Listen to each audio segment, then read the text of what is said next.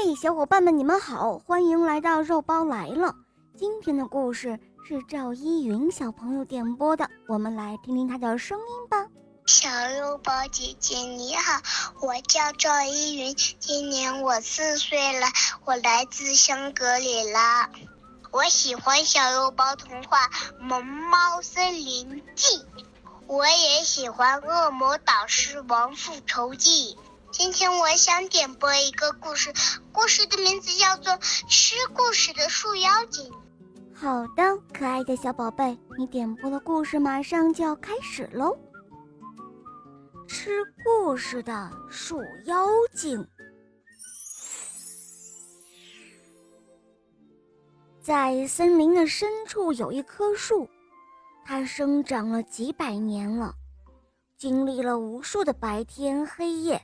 还有春夏秋冬，高高的树干快顶到天了，展开的树枝能盖住一座小山。这一天，奇怪的事情发生了，大树变成了树妖精，它长出了眼睛、耳朵，还有嘴巴，它会看，会听，会说话了。树妖精一醒过来，就觉得自己好饿，好饿呀。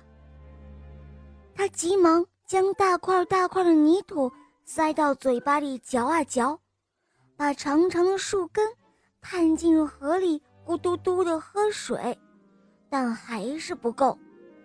他不时地吃掉一大片的云朵，大口大口吞着阳光，还张大了嘴巴。把一阵阵的风儿都吸进了肚子里，唉，但是还是不够。这时候的树妖精简直饿得要发狂了。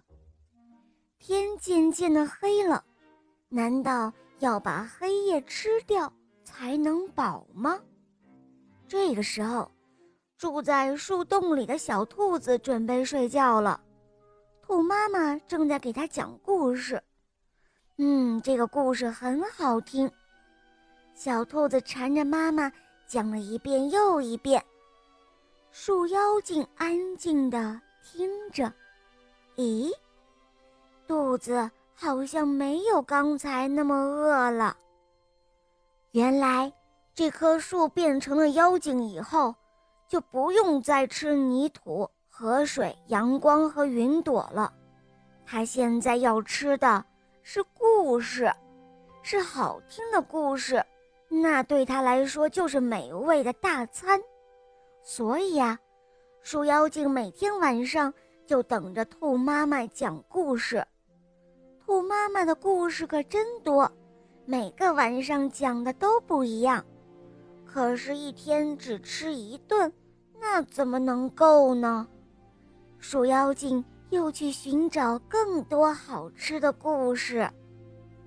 猫妈妈会在白天哄小猫儿睡觉，讲猫儿教训老鼠的小故事。小老虎比较调皮，虎妈妈会讲故事教育它。还有鸟儿们爱说话，总会叽叽喳喳讲故事。最让树妖精高兴的。是森林每个月举行的一次讲故事大赛，所有的动物们都会来参加的。哈哈，树妖精总算能够吃得肚皮滚圆了。有时候树妖精嘴巴馋了，它也会主动恳求小动物们给它讲故事，小动物们也都愿意帮助树妖精。因为啊，树妖精为他们带来了美好的家园，还有充足的食物。再说了，能给这么一个庞然大物喂故事，那是多么荣幸的事啊！但是，故事总会讲完的。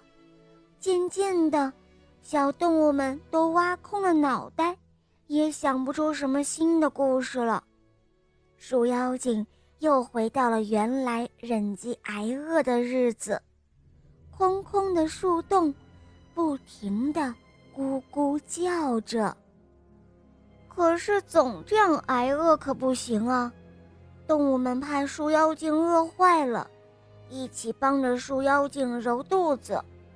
奇怪的事情发生了，树洞里千千万万的故事融合在了一起，又重新拆分了开来，变成了千千万万个新的故事，记载在每一片的树叶上。